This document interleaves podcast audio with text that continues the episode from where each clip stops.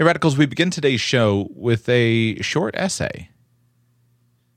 There's a fundamental difference between the things you do every day, every single day, and the things you do only when the Spirit moves you.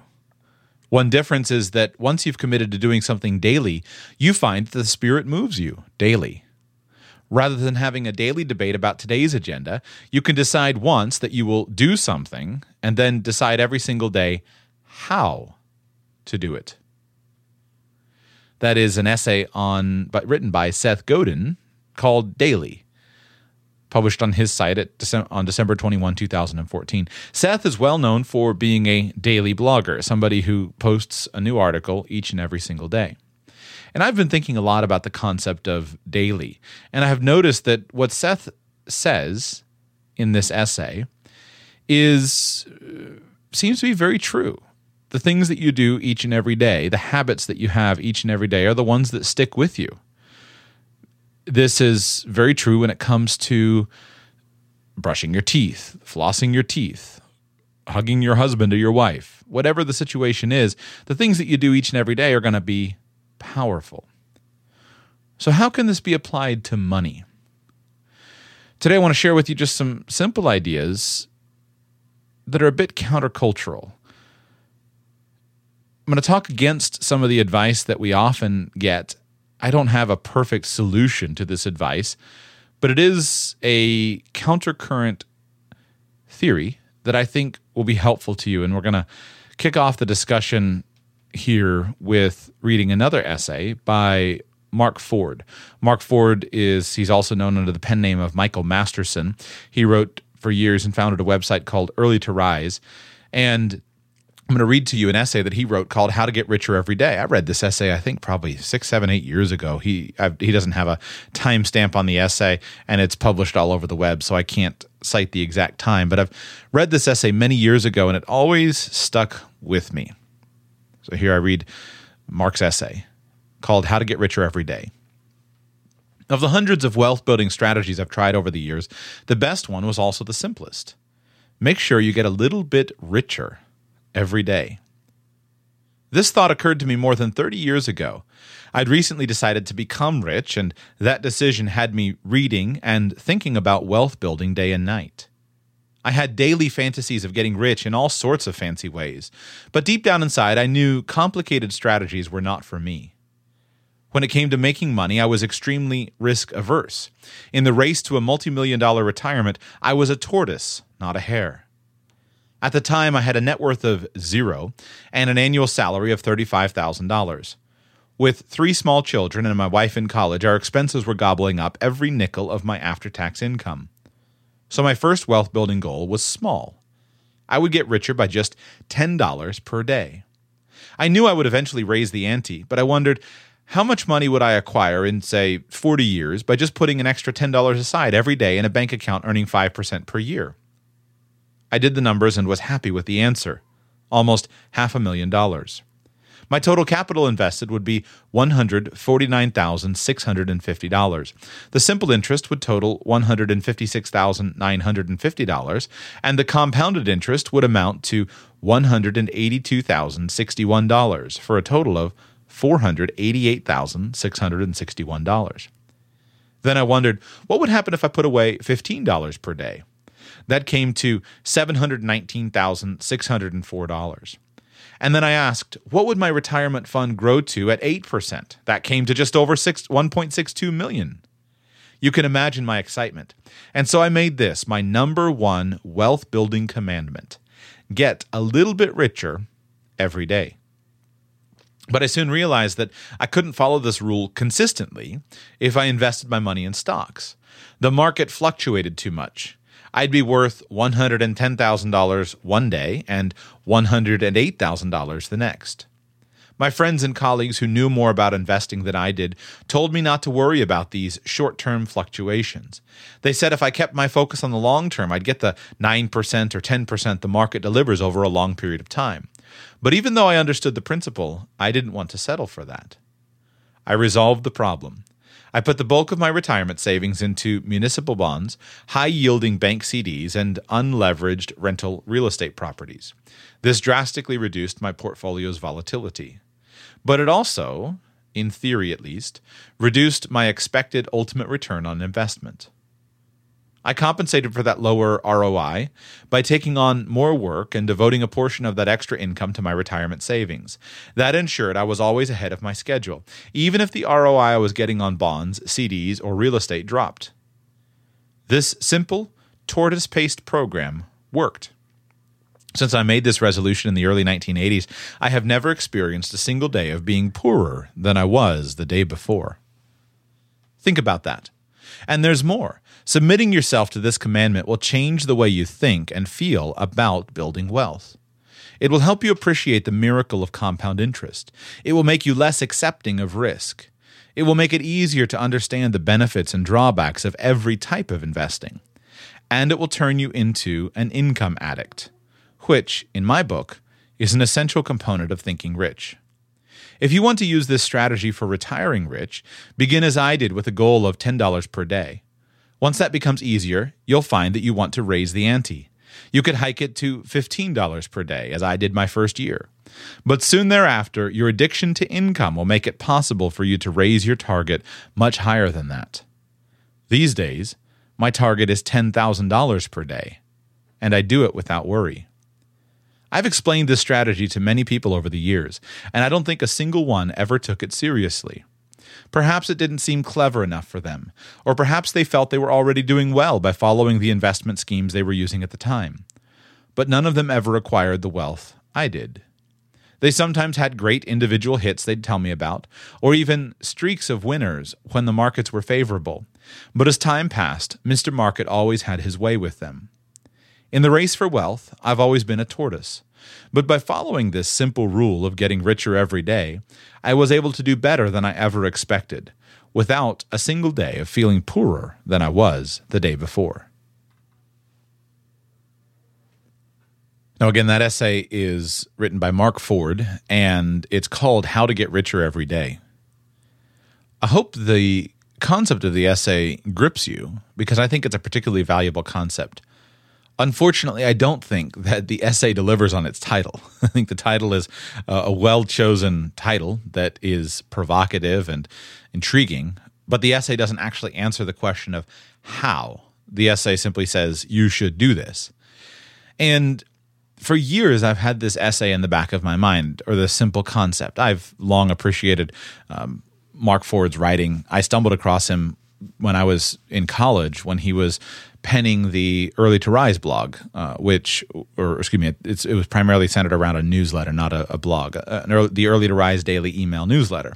And I enjoyed his writing. I found him to be down to earth and extremely um, relevant to me. And so for years, I followed Early to Rise, uh, and uh, I found a lot of their concepts very, very useful. At one point, I considered uh, getting a job with them and working with them. I was interested in pursuing a, a, a job as a copywriter, uh, and their offices were based in Delray Beach, Florida, and uh, which is near where I live in West Palm Beach, Florida. So I've long admired him, and I've often admired his writings on wealth. And this particular concept is always stuck in my craw, in a good way.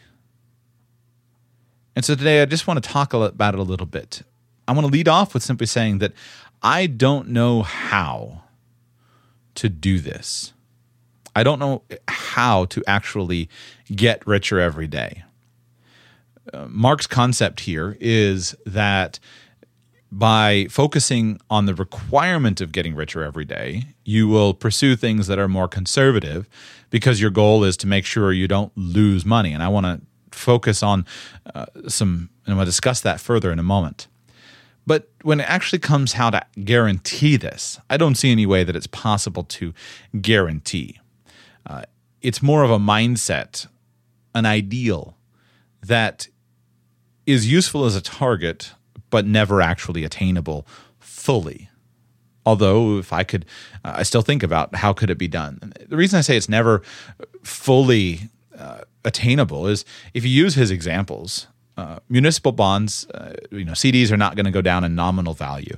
They could go down in real value, meaning uh, their actual stated dollar figure is not going to go down. They're guaranteed, but they could go down in, in inflation adjusted terms.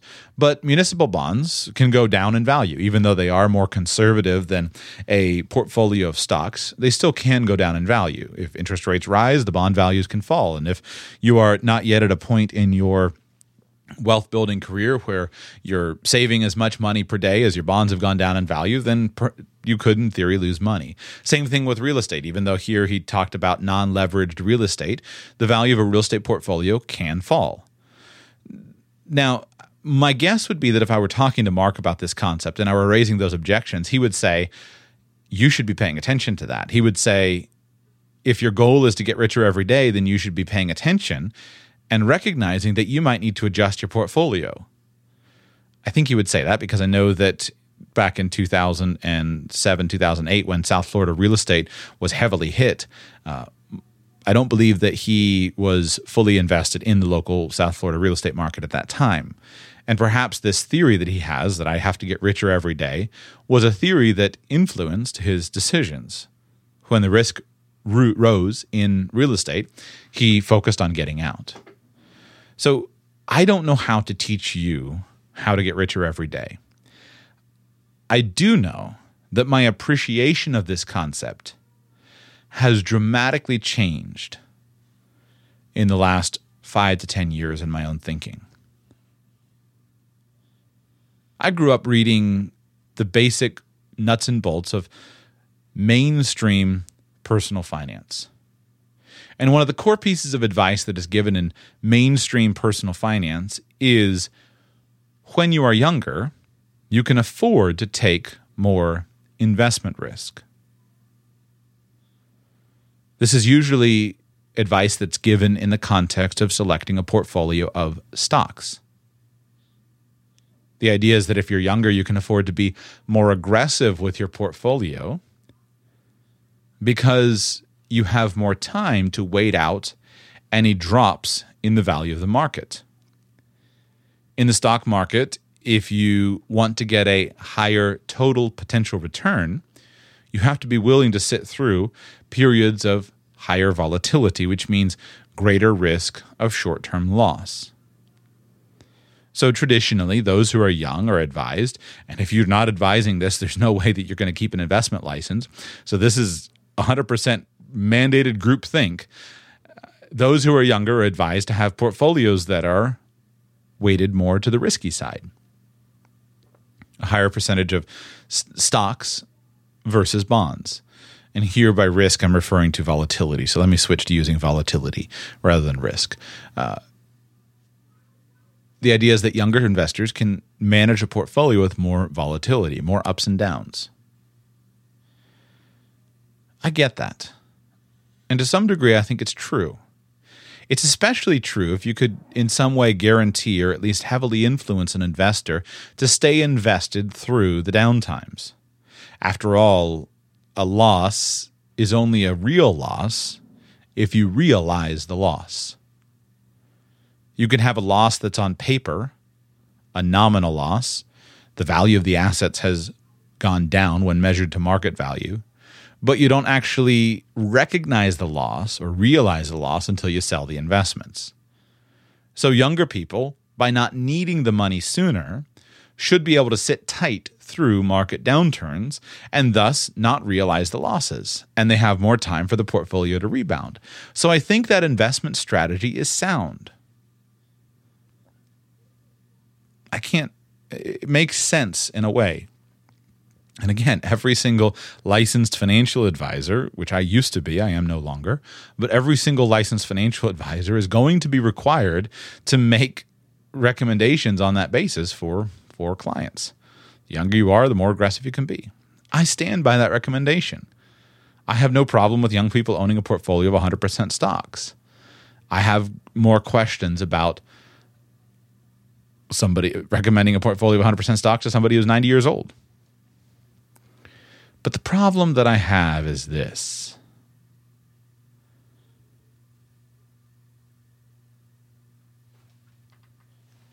when is it more devastating for you to lose money? When you're poorer or when you're richer?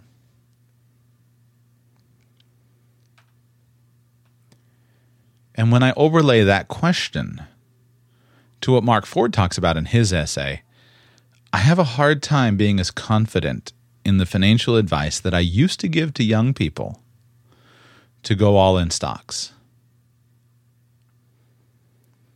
I've increasingly come to appreciate the safety uh, or having safe money, and I've increasingly come to appreciate having accessible money, especially for young people. I want you to consider this question, and I'm going to use extreme examples to demonstrate the point.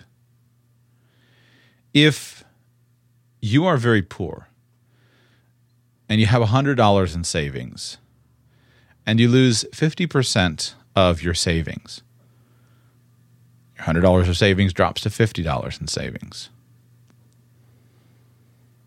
Think about the impact that will have on your life if you were in that situation. Now, compare that to somebody who has $1 million of savings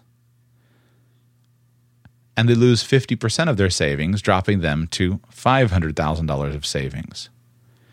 And think about the impact of that on their life. Certainly, neither of these people is going to be happy. But if you had $100 in savings and you lost half of it, that might mean that your cell phone bill doesn't get paid or that you and your children don't eat today. There is a huge potential disruption in your day today if you lose $50 of your $100 of savings.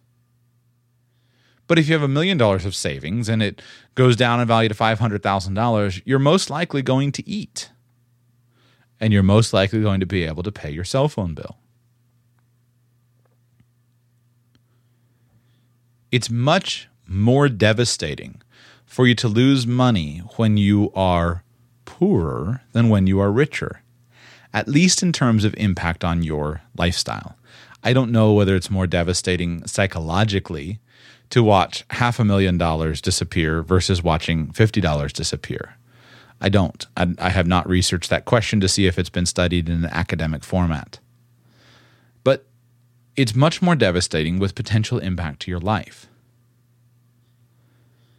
I think that we who are thinking about money and we who are giving financial advice should really consider how to apply this concept of getting richer every day as a way to hedge against this risk. First, I think it's a useful way of considering. I think it's a useful way of thinking. What can I do today to get a little bit richer? What can I do today to set a little bit more aside? What can I do today to make sure that my investments grow in value? I think by not accepting, I, I think that often I've been too cavalier about accepting the potential for loss. And as I'm getting older, still being a young person, but thinking more about money, I'm much less accepting of the potential for loss. I want a little greater margin of safety. And as I consider all of the clients that I've worked with and all the situations that I've interacted with, I think we underestimate the impact of loss, especially in the early years. It's pretty devastating for young people to lose substantial amounts of money.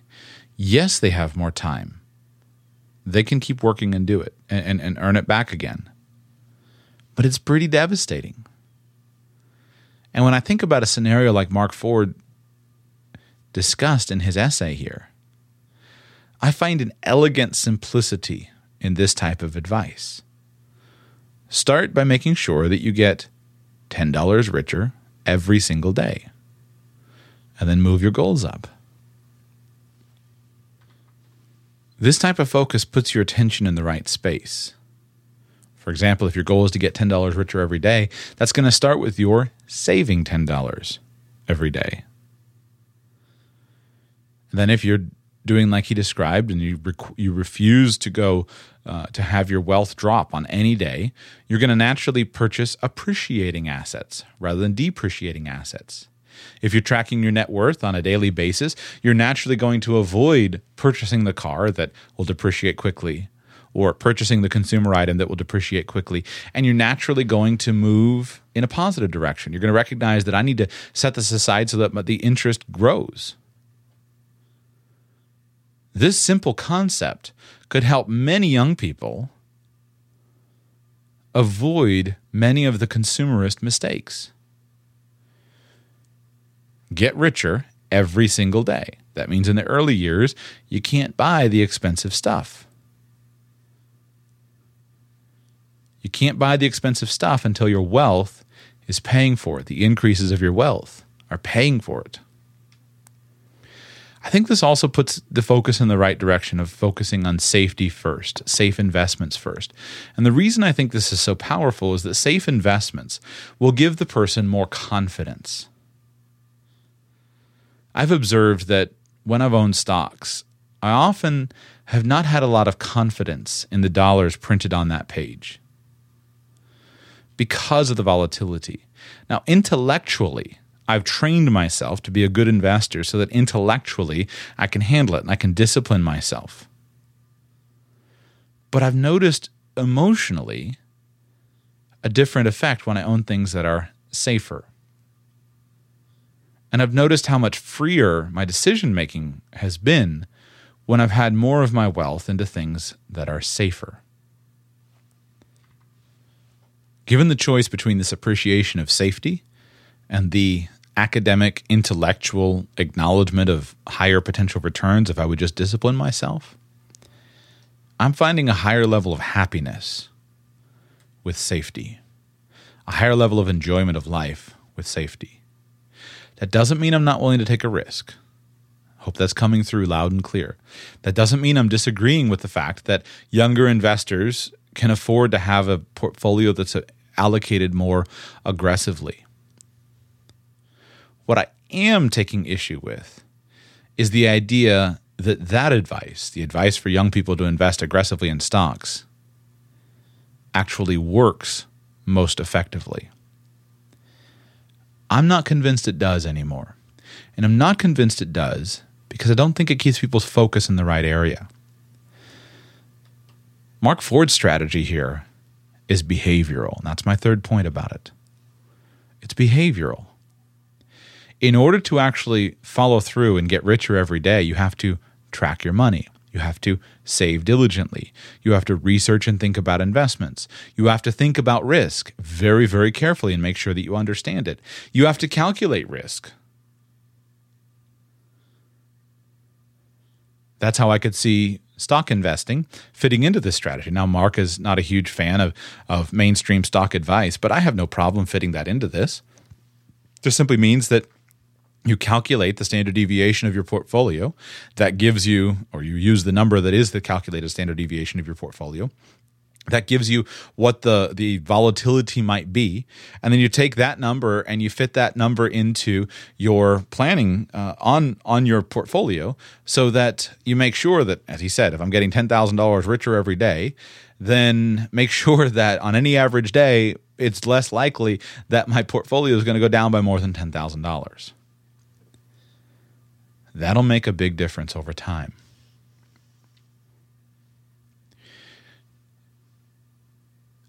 I don't have anything more to add on the, the on this topic than that, so I'm going to wrap up the show with just a couple of quick things that you can do to pay attention on a daily basis. Very practical things. Because if you want to get richer every day, it may start for some of you by thinking about it conceptually, but for most of us, it starts with actions. And the things that we do daily are usually the things that are going to make the biggest impact in our lives. I've noticed this in the food that I eat. I've noticed that people who exercise consistently generally tend to be those who do it just about every day, with rare exceptions. Notice this in a number of uh, a number of places. So here are just a few simple things that you can do to focus on a daily basis so that you can continue to get richer every day. Bring focus and attention to your money. Write down every single financial transaction on a 3 by 5 card and consider figuring out how much your expenses cost you on a daily basis. If you wanted to get richer every day, you would have to actually know how much was coming in every day and actually know how much was being spent every day. One suggestion I've made in past episodes of the show and I have found very useful is to change the scale of the financial transaction in order to make it more relevant. If you take a, and you're just simply looking at, say, the difference between renting a $2,000 a month apartment and a $3,000 a month apartment, it doesn't sound like that big of a difference because both of those are in the ranges of, of appropriate rents that, that people that people are make are, are will pay. But if you break two thousand dollars down into thirty days and recognize that you're going to be spending sixty six dollars per day, and the question is, do you want to spend sixty six dollars per day or hundred dollars per day on your rent? All of a sudden, that number can be more emotionally strategic. So write down each transaction and then figure out how to look at it on a daily basis. If you're going to get richer every day, you need to know how much you're spending every day and how much you're saving every day. A couple other little tips. Make sure that you're saving money every single day. If it's possible that Mark Ford's concept is only useful in the early stages of wealth, it's possible that it's not as useful down the road. I don't know, since I don't know him and I haven't asked him this, I don't know how much of this is written for rhetorical flourish versus something that he actually does every day. I don't know.